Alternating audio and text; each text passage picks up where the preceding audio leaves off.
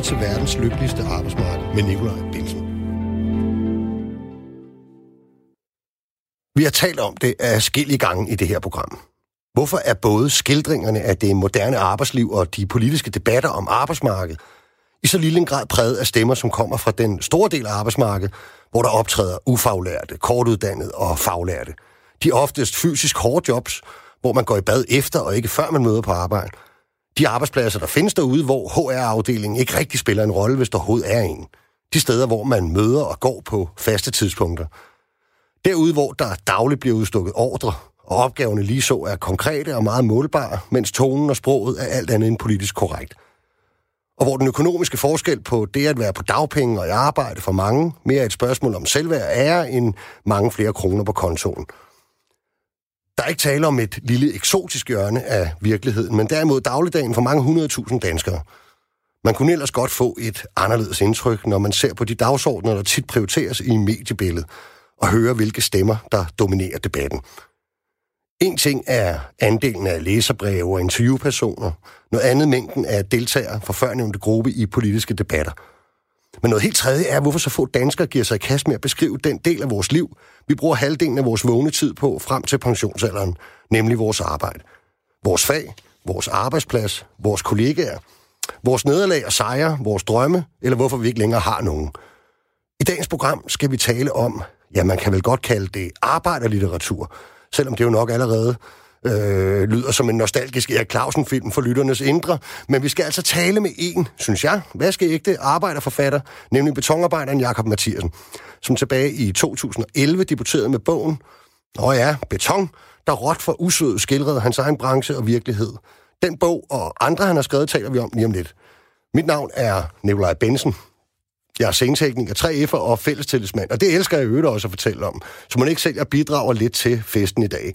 Senere i programmet skal vi også møde Michael, der som lagarbejder begyndte at skrive digte om sit arbejdsliv, og endda fik den udgivet.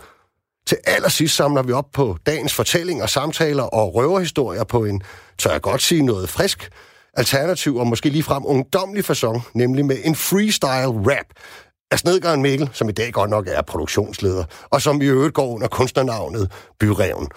Velkommen til programmet.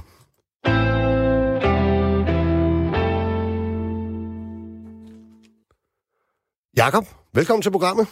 Tak skal du have. Kan du ikke øh, lige præsentere dig selv? Altså, jeg skulle sige, at man skal, trække sådan, man skal snakke sådan rimelig direkte ind i mikrofonen. Helt, helt ja. ind i mikrofonen. Ja, prøv lige det. ikke? Jo. Fortæl os lige øh, helt kort, øh, nu brugte jeg bare den betegnelse. Hvad er en betonger? Hvad laver en betonger? Jo, vi bygger beton. Betonbyggeri.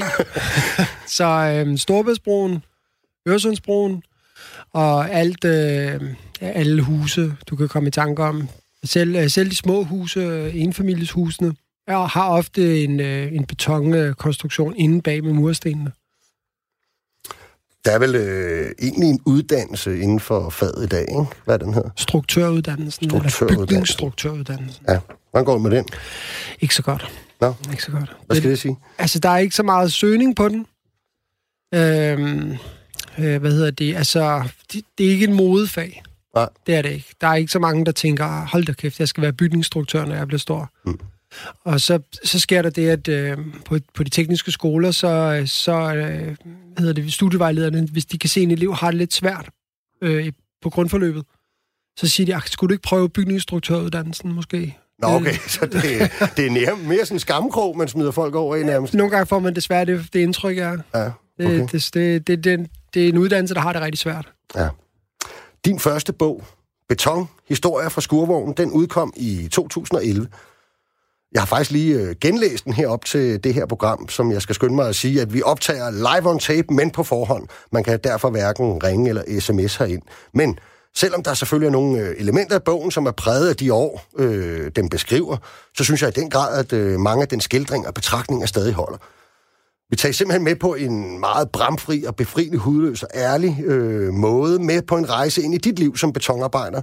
Vi kommer med en samling fortællinger ind i dine inderste tanker, følelser, overvejelser, med ud på byggepladserne, og ikke mindst med ind i skurvognen til en snak om akkorder, værlig, frygten for at blive fyret eller opdaget på jobbet, mens man daller rundt i en haskoger, store patter og guldbejer sammenhold og det kollegiale samvær på godt og ondt, og selvfølgelig mere politiske spørgsmål, som fagforeningens rolle, de store entreprenørfirmaer og den udenlandske arbejdskraft, som først for alvor begynder sådan at blive et fænomen i de år, bogen beskriver.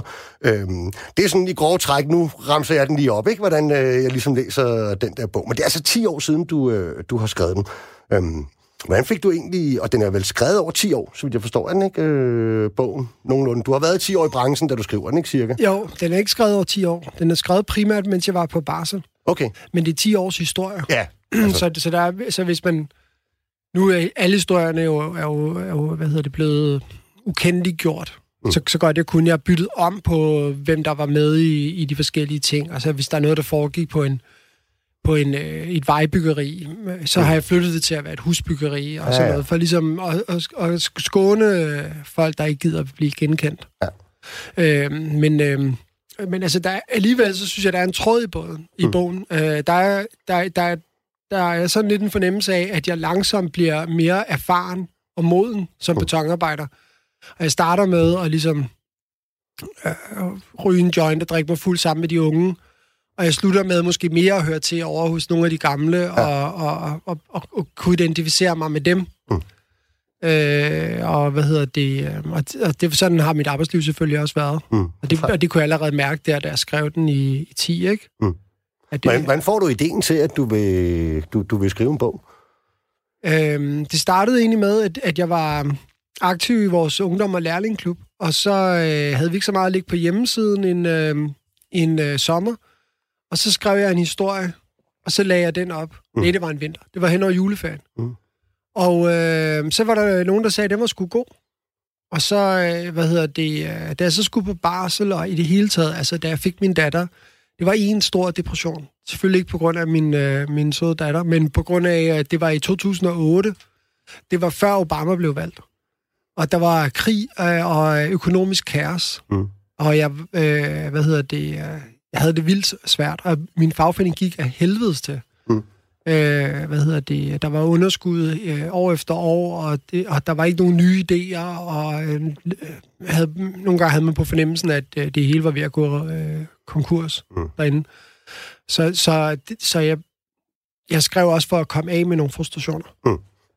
Det, det gjorde jeg for at komme ud med, med, med, med min mismod på verden. Øh, og derfor det, det er meget, rigtig meget bogen øh, blev skrevet, mens at øh, min datter sov. og, og jeg så bare sad og skrev lige ud af hovedet ned i bogen. Mm, nu så du hammer i bordet, ikke? Det skal, ja, man, øh, det, det skal vi vente med, til vi skal have et beat til freestyle ja. af dem.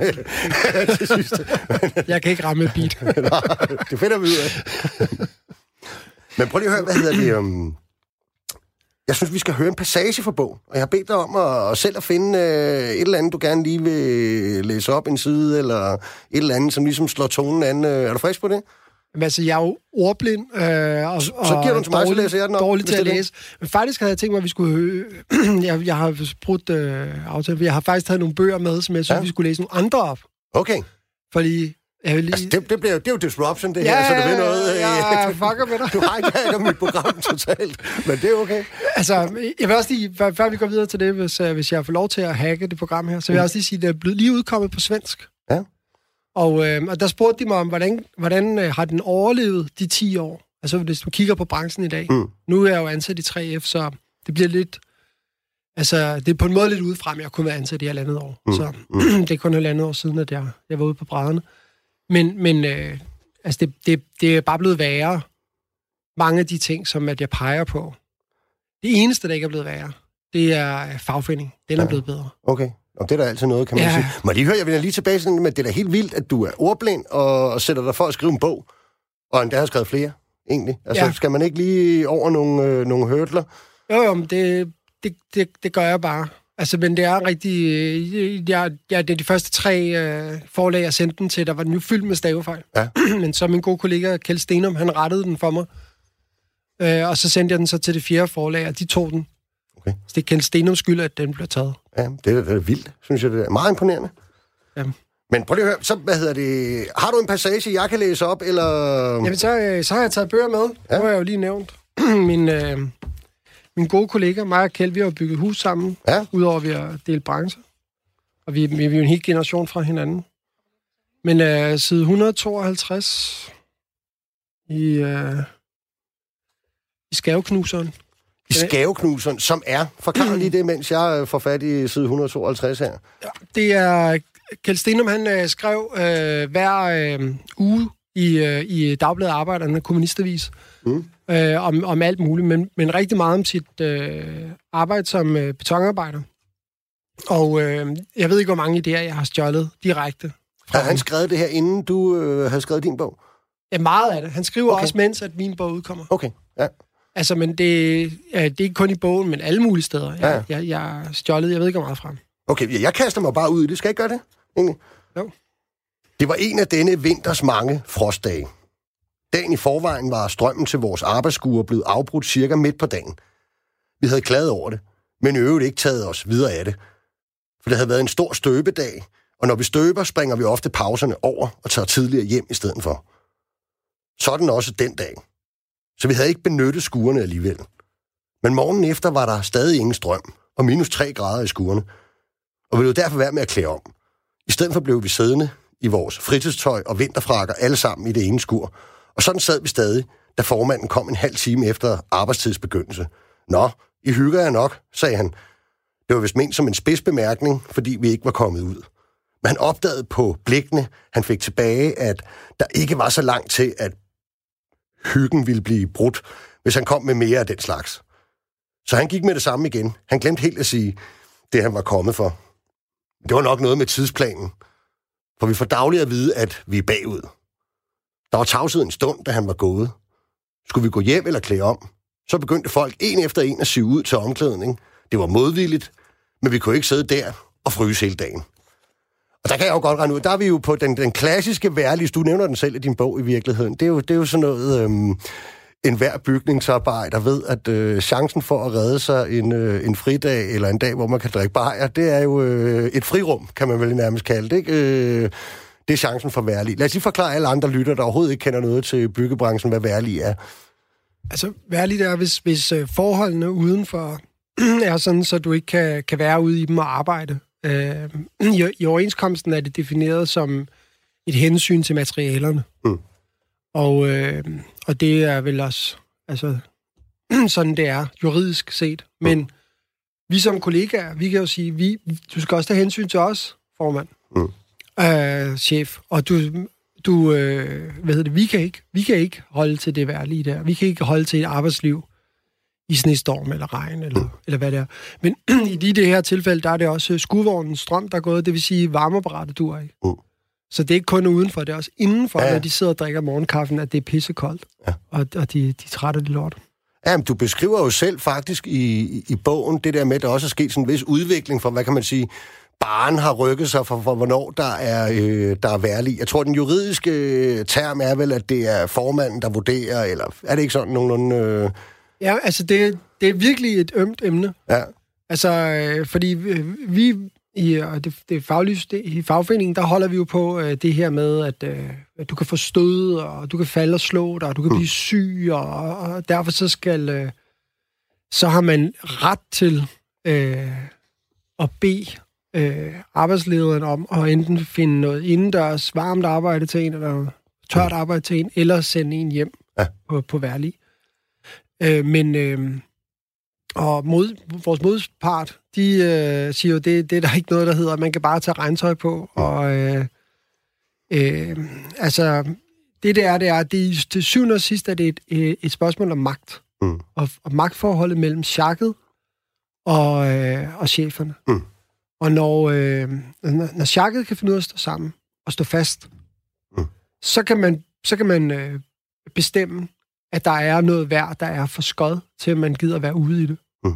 Og når sjakket ikke kan finde ud af at stå sammen og stå fast, så ender det altid med, at det er chefens øh, hensyn til tidsplan og alt det her, der bestemmer det. Mm. Altså alt det andet, det er i virkeligheden bare... Øh, altså det er jo det, det, er det juridiske blibber, blabber, blubber, man kaster i hovedet på hinanden, men til syvende og sidst handler det om sammenhold mm. og om at stå fast. Ja, jeg, jeg, jeg er ret vild med den. Øh, det er en lidt længere passage i bogen, hvor de starter inde i skuret, og, og I ligesom har set det komme, at øh, nu, nu skal det ligesom afgøres, og, og jeg er heller ikke helt klædt om alle som I hvert fald ikke gået i regntøjet øh, ja. endnu, ikke? Og ender med ikke at tage regntøj på, så i virkeligheden, selvom ja. det er lortevejr, ikke? Det er sådan en gammel kutyme. Ja. at man ikke tager regntøj på. Okay. Hvorfor? Altså, det, det, det er jo en måde at sige, at vi arbejder ikke i regnvejr. Mm. Øh, og Så selvom det faktisk regnede, og man faktisk går ud i det. Ja. Altså, jeg har jo oplevet... Øh, jeg kan huske, jeg oplevede det første gang. Altså, det, det begyndte jo at knække i dag i forbindelse med krisen. Øh, at så blev værlig øh, noget, der forsvandt for rigtig mange chak. Ikke for Mm. alle. Der er jo nogle af de stærke chak, de kan godt øh, fastholde det, men rigtig mange svage chak kunne ikke. og så oplevede jeg det i et chak jo, at, at der pludselig var en kollega, der havde regntøj på. Og, og så drillede vi ham ikke, og så sagde han, men hvem er dum? Altså, vi er ikke i stand til at holde sammen og komme i tørvejr. Så I går bare i regnvejr og kan ikke finde ud af at holde sammen.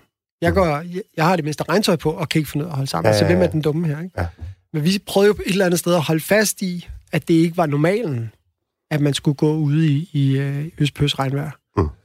Øh, og øh, ja, det er, en, det er en ongoing struggle. Så det er den dag i dag i de, i de forskellige chak.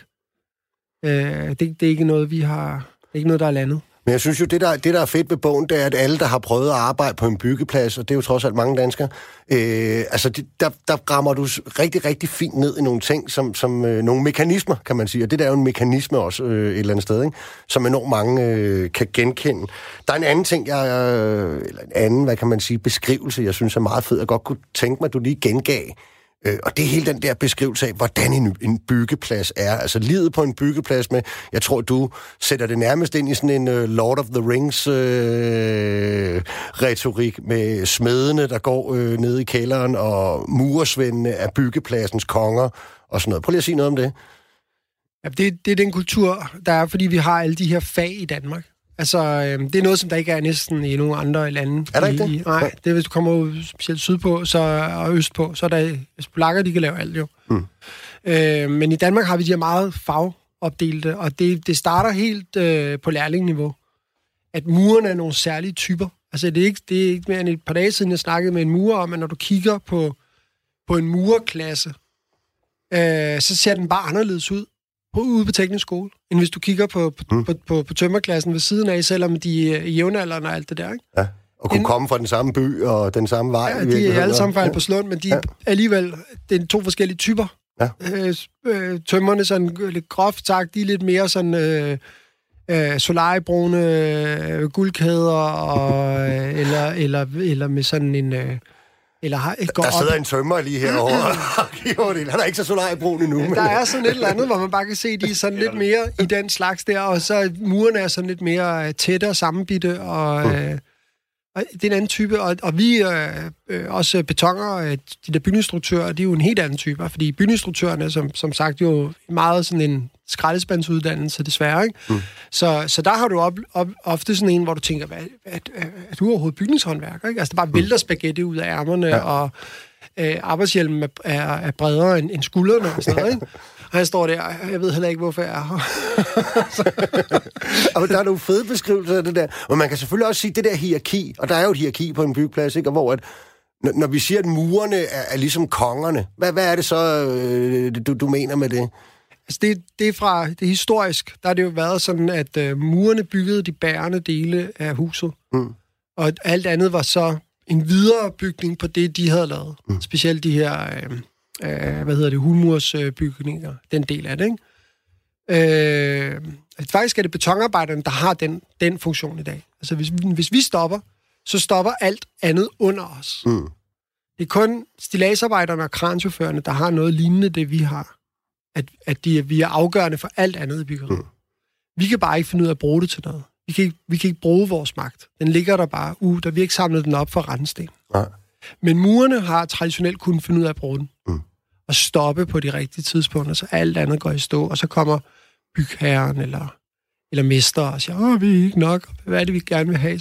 Og så får de det og sådan noget, ikke? Og selvom de i dag overhovedet ikke har den funktion, så lever den øh, mentalitet videre i mange murer. Mm. At de har på en eller anden måde en mere, øh, en stærkere faglig bevidsthed, ja. og finder sig i mindre. Og jo også et, et fag, der historisk jo har altså, bidraget øh, voldsomt til arbejderbevægelsens historie i forhold til nogle af vores konkrete resultater. Altså, ikke? Ja, ja, 100% weekend, det var der i sin tid. Mm. Og de er bare sådan nogle lidt øh, kaotiske typer stadigvæk. Altså det der weekendbevægelsen der i 1800-tallet, hvor de bare ender med at gå hjem om fredagen, og så indfører de weekend på den måde. Ja. Det, det er lidt sådan, jeg oplever murene den dag i dag. Sådan lidt kaotisk. 8 timers arbejdsdag, eller var det ferie også? Der er også muresvendene, der, der er en af de to, der også... Øh... Det, det er sikkert 8 timer, men det kan jeg ikke huske. Hvis du spørger murene, så er det sikkert begge dele. Begge dele. de mener, de har sørget for, at der er blevet indført, ikke? Jo, jo. Altså, sådan en sjov ting med murene, det er jo det her med, øh, med deres lærsten der, ikke? Altså, mm. mursten og, og tegl. Altså, det gør de jo også vildt meget op i. Det er det eneste, de vil røre, men de vil ikke have nogen andre rørt, ikke? Det er kun folk med svendebrev, der må røre deres sten. Ja. Og det, det er også meget specielt. Altså, det er jo meget modsat tømmerne. Tømmerne har overfaldet alt. Alt, hvad der kan sættes en skrue i, det har de overtaget, ikke? Ja. Men, men, men murerne har holdt kramtagtigt fast i deres lille nicheområde. Og det er også derfor, de er en meget mindre fag end tømmerfaget i dag. Mm. Øh, så på den måde har de, de øh, har beholdt en identitet omkring de her ting. Mm. Øh, jeg ved ikke, det må være lidt svært at være, have en tømmeridentitet i virkeligheden, fordi de er så brede. Mm. Altså, nogle tømmer sætter gips op, og nogle sætter aluminium op, og, og, og nogle ganske få sætter træ mm. op, ikke? Altså, det er meget bredt. Hvor, hvorfor er det vigtigt, Jacob, med, med sådan nogle bøger, som beskriver den her del af virkeligheden, og som jo virkelig, altså for folk, der øh, måske sidder på et kontor, og ikke på et kontor, hvor man øh, tegner konstruktioner, eller ringer øh, tilbud ind til, hvordan man får lavet et badeværelse eller noget andet, men altså et kontor, hvor man øh, øh, sælger mobiltelefoner, for eksempel. Ikke? Altså, så kan det jo virke som supernørdet, når du sidder og fortæller om, øh, om, om, om virkeligheden ude på, på byggepladsen. Hvorfor er det vigtigt med, med, med sådan nogle bøger? Altså, det er jo... Bøger skal jo afspejle øh, vores verden, ikke? Det mm. skal jo gøre os klogere. Så må den jo selvfølgelig, bøgerne også handle om, om de ting, der sker i vores verden, og de ting, der er vigtige for os. Øh, så det, det, det, jeg kan ikke se, at det ikke skulle være vigtigt. Nej. Så du ser det som om, at I øh, du, du skriver for, at, øh, at der skal sættes bøger ind på den reol, øh, der handler om det hjørne af, af virkeligheden og arbejdsmarkedet. Altså, dengang jeg skrev beton, der var det jo bare, fordi jeg skulle af med det. Ja. Øh, øh, så, øh, så skrev jeg kamppladser. Det gjorde jeg, fordi at, øh, at jeg, jeg, jeg tænkte, at det, det, var, det var vores tids store udfordring. Det var østarbejderne. Mm. Øh, social dumping. Øh, og det var helt klart for at sætte en bog ind på regionen, hvor, den ikke, hvor der ikke var nogen bøger. Mm. Altså, der var ikke nogen, som jeg kunne se, der havde ordentligt beskrevet kampen om øh, mod social dumping i, i byggebranchen, eller måske endda i Danmark, så tror jeg bare, det er et område, jeg kendte, ikke byggebranchen. Ja, ja. Men der er heller ikke nogen, der har skrevet en rigtig god bog om kampen mod social dumping på landevejene. Mm. Altså, der er så mange huller. Nej, nej, jeg tænker, at der kunne være nogle øh, vilde historier i virkeligheden. Ikke? Altså fortælle om øh, langturschauffører, transportchauffører, øh, ikke? altså helt vilde historier. De er jo afdækket noget i, i sådan mere journalistisk form, kan man ja, sige. Ikke? Altså, øh, og... Er det noget af Nana Toft? Eller hvad? Øh, Trokkerkrigen. Ja. Øh, hedder den. Øh, den øh, det blev udgivet på Zetland. Og det er sådan en lille øh, e-bog. Nej, jeg mm. tror ikke, den er kommet i papirformat. Øh, den er faktisk rigtig god. Den piv lille. Den, den øh, følger en romansk las, las, øh, langturschauffør fra Tyskland til Norge. Okay. Og, og den er rigtig god. Øh, den, det er den eneste, tror jeg, der findes på ja. det område. Og den, ja, og, og det... den viser med altså, al tydelighed af de her vilde konflikter, der er på det område med racisme, og folk, der skriver på, på, på toiletterne, at ved godt, skride hjem med mm. østarbejdere, alt, ja, ja. alt muligt. Jeg vil gerne lige, vi, vi kommer til den der, fordi lige om lidt skal vi også snakke om din, din anden bog, øh, Støv og, og Drømme, ikke, som jo også tager, tager fat på det der emne, kan man sige, ikke, øh, i virkeligheden meget konkret. Men, men der er en ting inden, jeg, jeg, jeg synes, som særligt er øh, beskrevet i beton, det er jo, at øh, man kan sige, Altså, hvis det bare var netop for at fyre en pointe af om, om, om nogle polakker på en byggeplads, eller et fagforening er sej og mester en idiot eller andet, så må du skal skrive et læserbrev, selvfølgelig, ikke? Øh, eller holde en tale på generalforsamling. Men, men det der med også at skrive et eller andet, øh, tænker jeg, som, øh, som nogle andre kan genkende. Altså, der er sådan nogle... Øh, altså, hvis man er vant til at have et arbejde, hvor det der med, at man, man ikke nødvendigvis går lige hjem, altså, og, og sådan er alle arbejde, ikke? Altså, det der med, og det beskriver du også meget fint i bogen, at, øh, jamen, altså, så bliver der røget has på, på byggepladsen. Øh, nu har du sagt, at du er blevet en pæn mand nu, ikke? og ikke gør den slags mere. Ja. Men altså, det der med at, øh, at være rundt og arbejde i en koger, altså det er klart, det kan du ikke få selv til en ejendomsmaler eller en, øh, en social- og sundhedsassistent, at øh, sådan kan en arbejdsdag godt se ud. At øh, man går rundt i et par gummirøjs og har holdt øh, tre rygepauser i dag. Ja, der er selvfølgelig forskellige kulturer, ikke? Altså, ja. Det, det er klart. Det, hvad hedder det? Jeg ved sgu ikke med de der ejendomsmalere, godt nok. Måske nogle andre stopper. Men hvad hedder det? Men altså, jeg, jeg mener... Uh, altså forskellen, fordi du snakker om det der med læserbrev, og, mm. og fagforening er god, og, og mister en idiot, og så til, til hvad skal man sige, litteratur eller sådan noget, ikke? Mm. det er jo, at, at du kan... Øh, at du godt, at du godt inde i dit hoved kan, ha, kan have den tanke, at i dag havde mester ret. Mm. Og så samtidig holde med fagforening. Ja.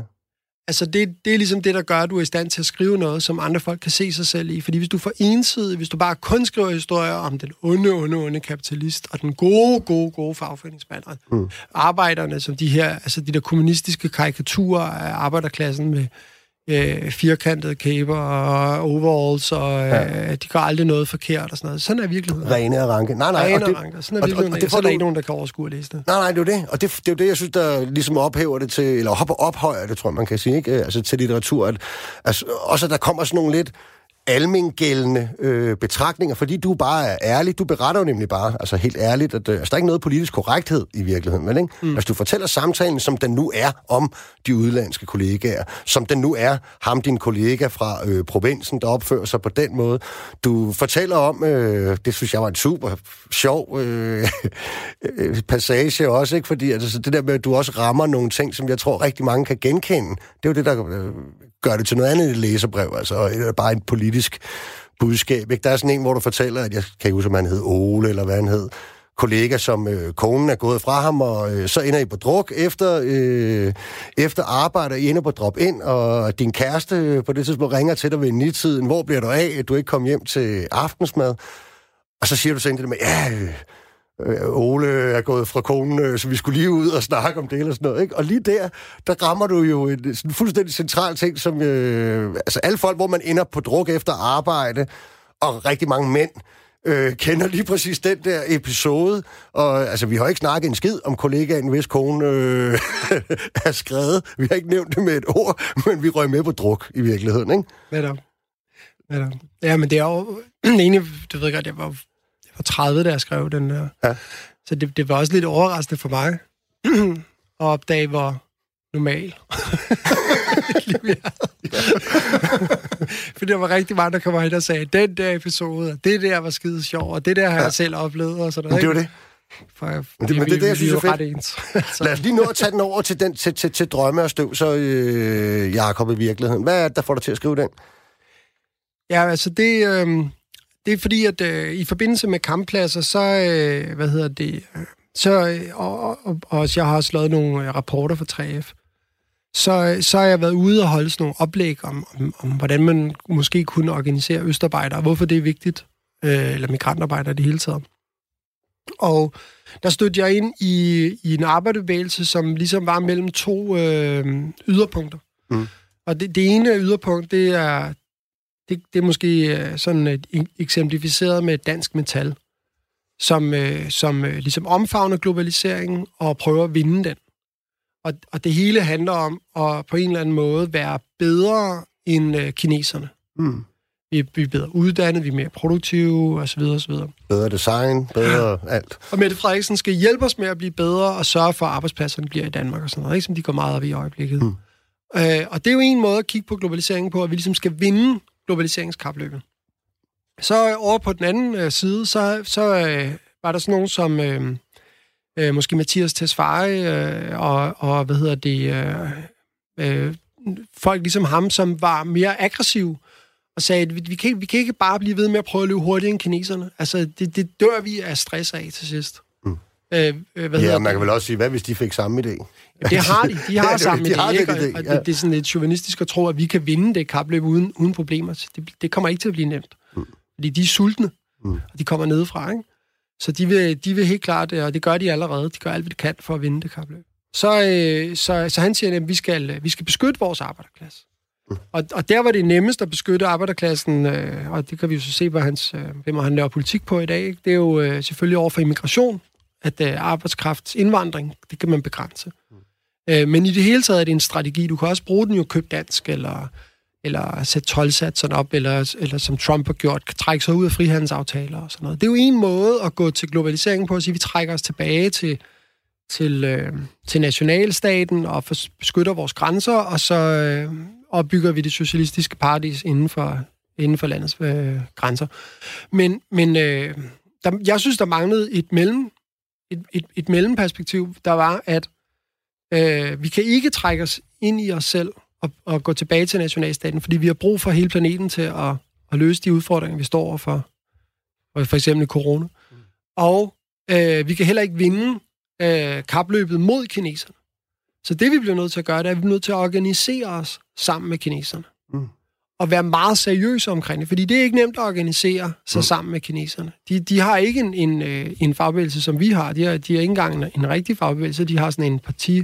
Mm statsstyret fagbevægelse. Ja, og en del af de østeuropæiske kollegaer, vi har knoklet for at få organiseret de sidste 10 år, der er jo også nogle af dem, der har, øh, hvad kan man sige, det er hukommelsen af de fagforeninger, der var øh, på deres kanter. Det var måske heller ikke sådan nogle rigtige fagforeninger, men sådan nogle øh, partiapparater. Ikke? Øhm, netop. Så det, netop. Klinger, det klinger dårligt i deres ører. Ikke? Simpelthen.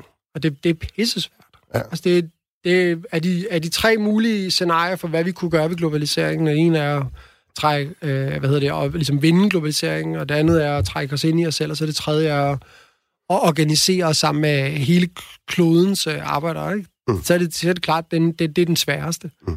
Men, men jeg tager det, det er den, som det eneste reelle øh, chance, vi har. Lige for at give folk sådan et billede af, hvad, hvad, hvad, hvad det handler om, helt alt det her med, med, med udlandsk arbejdskraft. Du har været til demonstration i morges, ved ikke? Øh, jo, jo, jo, jo. Nå, men jeg tænker, at det ikke sådan, prøv lige at tage den sag, fordi det er jo, ja. den siger vel tingene meget godt i virkeligheden, ikke? Det gør det jo.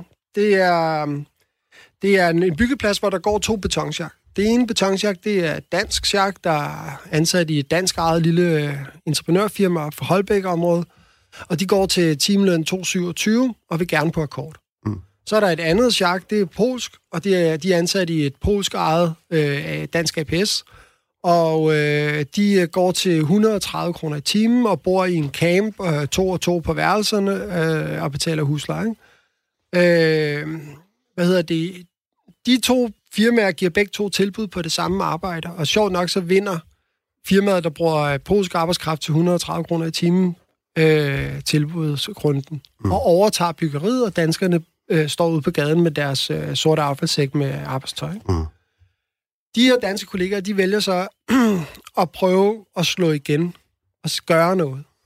Og i, modsat, i stedet for at stå og, øh, og øh, kaste sten efter de her polske betonarbejdere, så, så henvender de sig til de polske betonarbejdere og siger, vi er i fagforening, vi kræver en løn, der er minimum 2,27. Det skal I også gøre. I skal være med i vores fællesskab. I skal også kræve en ordentlig løn. I skal kræve, at overenskomsten bliver overholdt på en ordentlig måde hos jer. Øhm, og det var det, de gjorde i dag i morges. De der øh, gutter der, de stillede sig op, og så havde de så inviteret alle, øh, der havde lyst til at stå sammen med dem, til at komme derned og stå, ikke? Mm. Og, øh, og øh, hvad hedder det? Der var polske banner, der var polske løbesedler, der blev lavet en polsk video af demonstrationen med, med polske tekster og sådan noget. Mm. Ikke? Altså, det var en forsøg for, for en organiseret dansk arbejderklasse at henvende sig til en uorganiseret polsk arbejderklasse, der arbejder i vores land, og sige, I må godt være her, men I skal være sammen med os, mm. når I er her. Hvordan går det generelt, hvis man kan sige noget generelt om øh, organisering af udenlandsk arbejdskraft? Hvordan går det så med det egentlig? Det går langsomt fremad. Meget langsomt. Ja. Vi, vi bliver langsomt bedre. Det, det bedste, der er sket, synes jeg, det er, at øh, vi er blevet opmærksom på, hvor dårlige vi er til det. Til at organisere udenlandsk arbejdskraft. Hvordan? Altså, det, før man ligesom indser, at, at man gør noget forkert, så skal man jo se, at det fejlen ligger hos en selv. Altså, ligesom parforhold. altså, det, det, så længe du bliver ved med at beskylde øh, udlændingene for, for, for det er deres problem. Altså for eksempel den her historie med, med, med de her polakker, der ikke gider at stå i fagforening, fordi de øh, har dårlige erfaringer hjemme fra Polen, eller hvad mm. ved jeg. Ikke? Øh, det er jo en måde at gå til det på, og så bliver du aldrig bedre til at organisere dem, fordi du har givet op på forhånd, og det kan ikke lade sig gøre, og de vil aldrig være med. Og det er jo, hvis, hvis, du skal, hvis du så skal kunne organisere dem, så bliver du nødt til at sige, okay, hvad er det, jeg har gjort, der gør, at det ikke er lykkedes? Og så bliver du nødt til at kigge indad, og det er selvfølgelig svært. Så bliver du nødt til at sige, hvad er det, jeg har gjort forkert i alle de år? Øh, altså for mig, det var, øh, det var ret tydeligt, øh, da jeg begyndte at tænke over det, hvad jeg, hvad jeg havde gjort forkert. Altså, jeg har også henvendt mig til polakker 100 millioner gange. Og, øh, og det, det gik op for mig, at jeg, at jeg bare havde gået hen og sagt til dem, hvad tjener du i løn? du skal være med i min fagforening. Ja. Og, og det kan man ikke. Altså, du bliver nødt til at gøre nogle andre ting først. Og det er det, vi er begyndt at lære. Vi er begyndt at lære, at vi lige skal lære de her gutter at kende, ja. og de skal have tid til at lære os at kende, før vi stiller sådan nogle krav til dem. I virkeligheden være kollegaer, ja. inden man organiserer. Ja. ja. Og det er vi begyndt på, øh, og øh, hvad hedder det, vi, vi øh, for eksempel de her på positive kollegaer, for dem har vi faktisk en rimelig god forbindelse med, fordi at vi har prøvet at tale med dem om alt muligt andet, end hvad de tjener i løn først. Og nu er vi så kommet dertil, hvor vi skal kraftedeme tale om, hvad de tjener i løn. Okay. Men vi har også en dialog med dem nu. Vi taler med dem. Alright. Og det er jo altså det, som øh, hele bogen Drømme og Støv handler om. Du lytter til verdens lykkeligste arbejdsmarked med Nikolaj Bensen.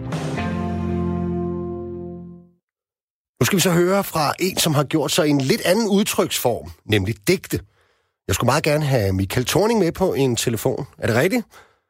Det er korrekt. Hej Nikolaj. Hej Michael.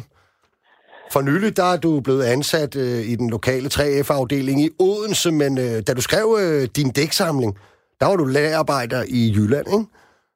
Jo, ja. det er korrekt. Hvad er det, din øh, dæksamling hedder? Jamen, min digtsamling, den hedder øh, Pres for satan, den citron, øh, som også er øh, titlen på et, øh, et digt i bogen, ja. øh, som, som i virkeligheden også er det første digt, som jeg skrev til den samling, så det gav meget god mening, at den også skulle hedde det. Mm.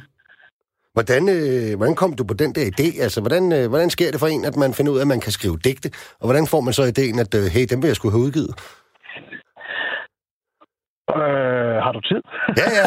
nej, men, nej, jamen, jeg, altså, vil sige, jeg har, jeg har skrevet en digte fra, fra jeg vil sige, omkring de der 14-15 år.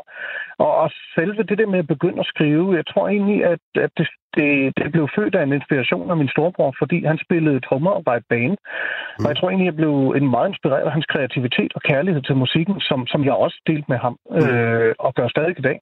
Og det der med at spille instrumenter, det kunne jeg ikke rigtigt, og, og, og jeg fandt meget hurtigt ud af, jamen, jamen det jeg kunne bidrage med, det ved at skrive nogle tekster til nogle sange. Og så var det måske også dengang altså lidt sejere at Simon var, var tekstforfatteren digter, ikke? Øh, og, og mine tekster til at starte med havde jo også været, så selvfølgelig omkvæd, og der var noget I love you og sådan noget, ikke? Og så gik der bare nogle år, hvor teksterne lige pludselig begyndte at ændre format, øh, hvor jeg kunne se, jamen det ligner ikke, øh, det ligner ikke rigtig sangtekster mere, og så, så blev det digte. Og jeg, jeg startede jo med at skrive de her digte om, om alt muligt, selvfølgelig om ulykkelig kærlighed. Hvilken, hvilken tekstforfatter skriver ikke om ulykkelig kærlighed? Ikke? Ja. Men, men livet på godt og ondt, øh, med nogle følelser af højsædet. Og så må jeg sige, så blev jeg jo så valgt som, som tillidsrepræsentant på, på ja, min tidlige arbejdsplads, og gik egentlig fra at være at se mig selv som ansat i en firma til at få en identitet som arbejder, og ligesom prøve at forholde sig til arbejdsmarkedet på en helt anden måde, end jeg gjort før. Mm.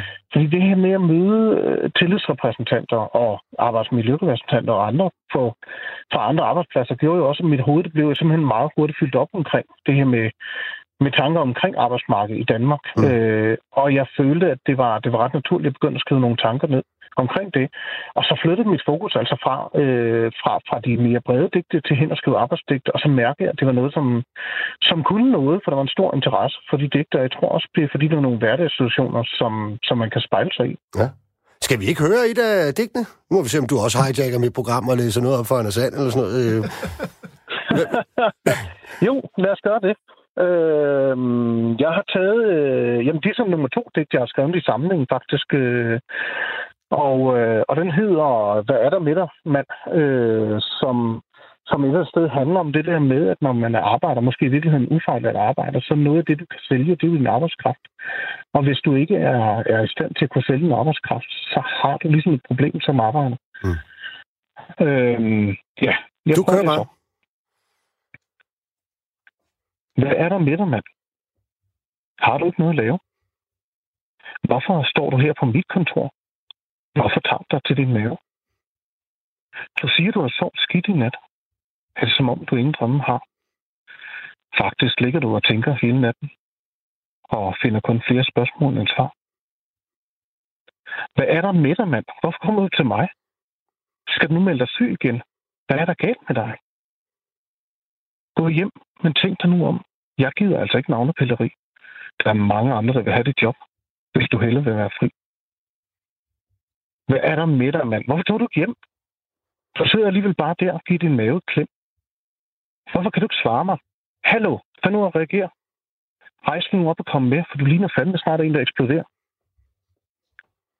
Kan du høre mig, mand? Du har slidt dig selv i to. Du gav alt, hvad du havde. Du gjorde det så godt, du kunne. Kan du høre, hvad jeg siger? Det siger lægerne, du kan.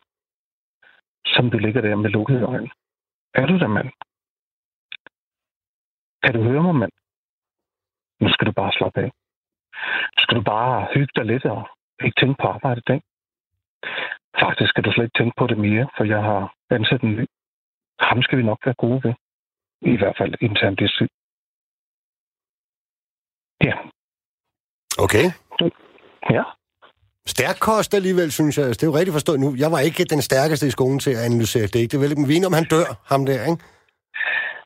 Vi er i hvert fald enige om, at, at det vil sige, det vil jeg lade, lade op til, til ja, det, okay. for 12 selv, ikke? Fordi jeg vil sige, han er jo i hvert fald i en position, hvor han ikke længere er i stand til at arbejde. Ja.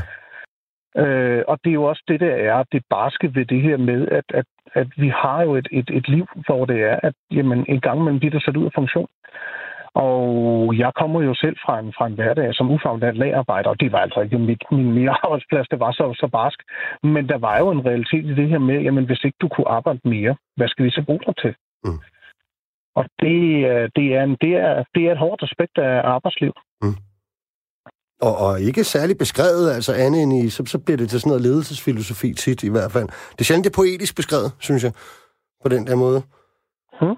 Prøv lige at forklare mig, hvordan man, altså sådan konkret, hvordan får man inspiration til sådan et digt? Er det, er det simpelthen, du, øh, hvad kan man sige, øh, ser i et øjeblik, eller er det ting, du samler op over nogle år? Er det, nogen, øh, er det kollegaer, øh, du har gået sammen med, eller er det en historie, du har hørt, eller hvordan, hvordan foregår det?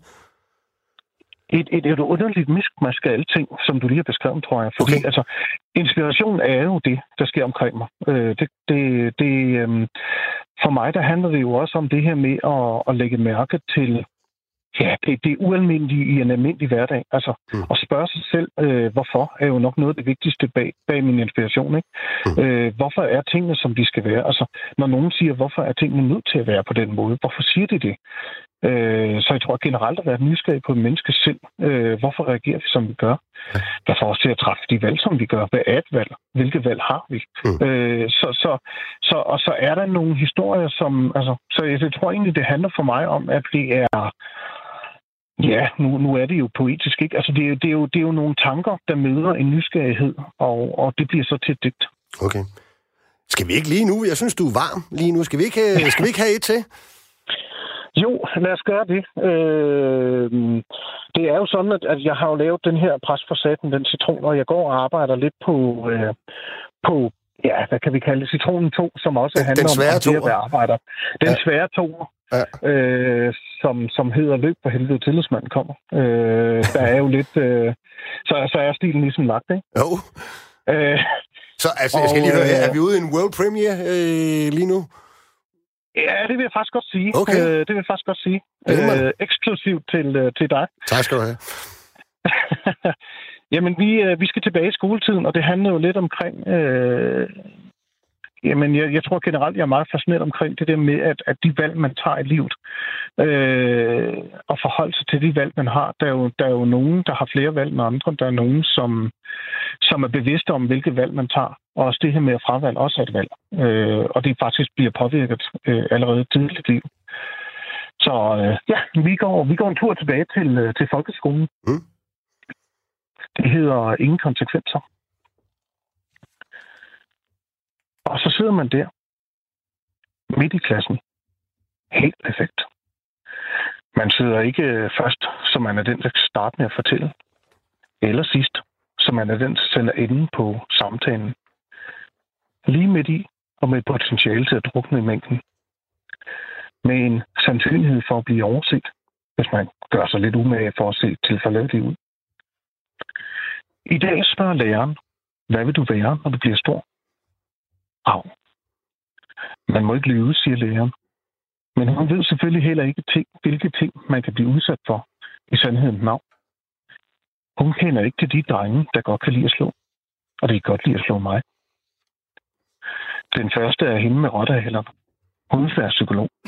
For sådan nogle trøster mennesker, siger hun. Den næste vil være chauffør, for det er sejt. så siger nogen sygeplejerske. En siger brandmand. Frisør. Kok. Advokat. Tjener. En, der opdrætter heste. Så er det næsten min tur. Rødmen trænger sig på. Håndfladen er svedige. Jeg er midt i mængden. Nu gælder det bare om at sige noget, ingen lægger mærke til. Ikke sige sandheden. Bare slå noget ud. Sig nu noget. Der stille og alle kigger. Og hvad vil du så, være, spørger læreren. Jeg kan ikke komme i tanke om andet, end det jeg vil. Og siger, mm, jeg, jeg vil ikke være noget. Alle griner, og jeg ser alle bordet.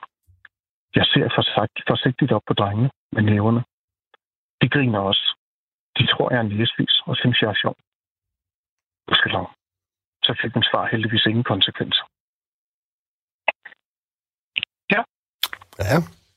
Der var vi lidt tilbage i tiden jo, men... Øh...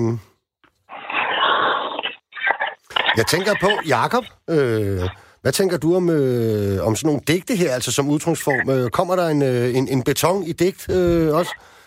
Nej, jeg tror ikke, jeg kan det der. Men det, det er flot.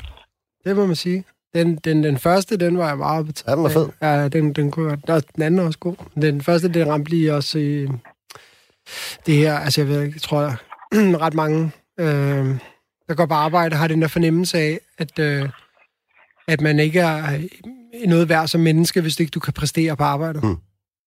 Altså, det føles mærkeligt nogle gange at komme hjem til familien, ikke? Ja. Når man har fucket op på arbejdet. Og så man er der, man jo, øh, hvem man nu er, som menneske. Mm. Men på arbejdet er man bare en eller anden, der er blevet fyret, eller hvad ved jeg, ikke? Hvorfor tror du, Jacob, at, det, at der i virkeligheden er så få, der... Ja, vi kan egentlig godt tage musik med, hvis det er, for det, det er sådan set heller ikke øh, den helt store genre at øh, synge om øh, arbejdsliv. Men øh, hvorfor er der så få, øh, som der er Michael, i virkeligheden? Jeg tror ikke, øh, jeg tror ikke der er så få. Jeg tror bare, at øh, det er svært at komme til ord. Mm. Altså, øh, det er jo tit sådan, hvis du for eksempel, jeg tager ved på, at vi begge to hører meget orientering. så det er jo, øh, de her dygtige journalister, de vælger nogen, der kan forklare et eller andet emne. Og de vil godt have nogen, der kan levere. Du, de har ikke tid til at sidde og træne dig op til at kunne levere en god forklaring på et eller andet emne. de vil godt have, at du kan komme ind i studiet, du bliver lige briefet, du får noget vand og en kop kaffe, og så går du på, og så skal du kunne levere. Og det kan de fleste arbejdere ikke, fordi det er ikke det, de er trænet til. De er trænet til at sætte øh, huse op, eller til at passe syge mennesker, eller hvad ved jeg.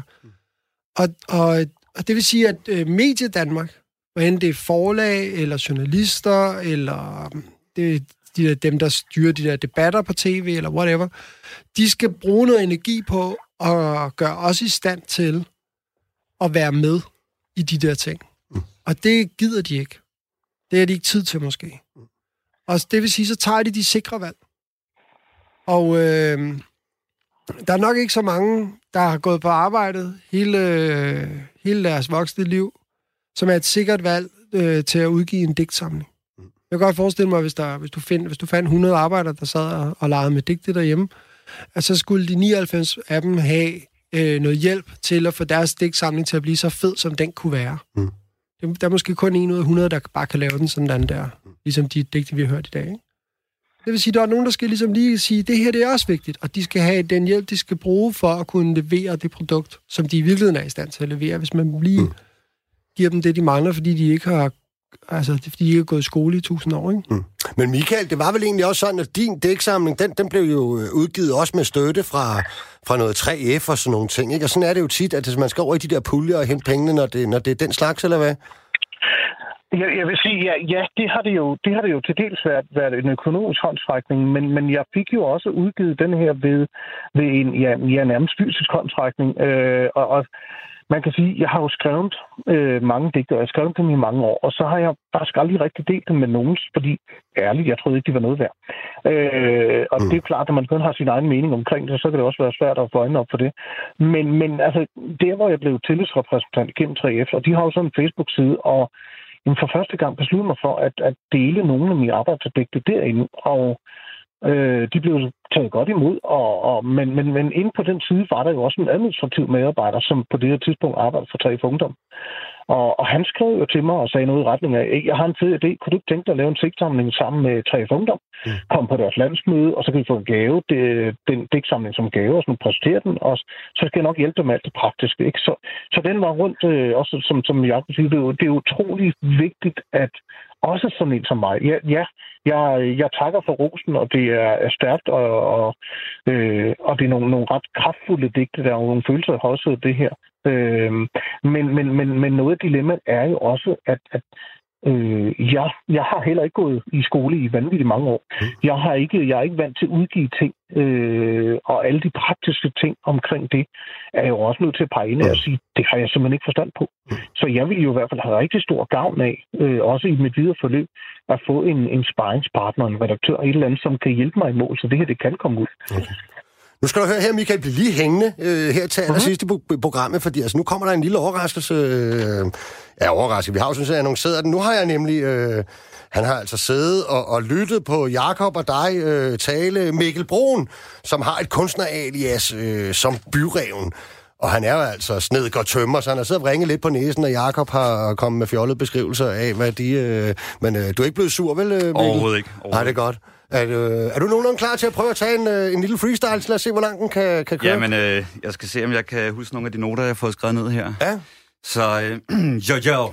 Så den her, den går ud til alle jeres venner ude i skurvognen rundt omkring i det ganske land. Jo, jo, jo, jo, jo, det er et skurvognsliv. Du tror, det er kaffe og drøm i kage, men det er hårdt arbejde og støve sine drømme af. Jo, det er en syg konstruktion, som er stor bælsbroen. Jo, det skyder med skarp poesi for en betonkanon. Jo, så pres for fanden den citron. Jo, vi skyder med skarp for en kanon, så pres for fanden den citron. Jo, det hele skal gå stærkt. Det er ikke bare for at være besværlig. Vi sidder ikke bare og drikker bajer for at forværlige. Jo, det er beton, det der støber det fundament.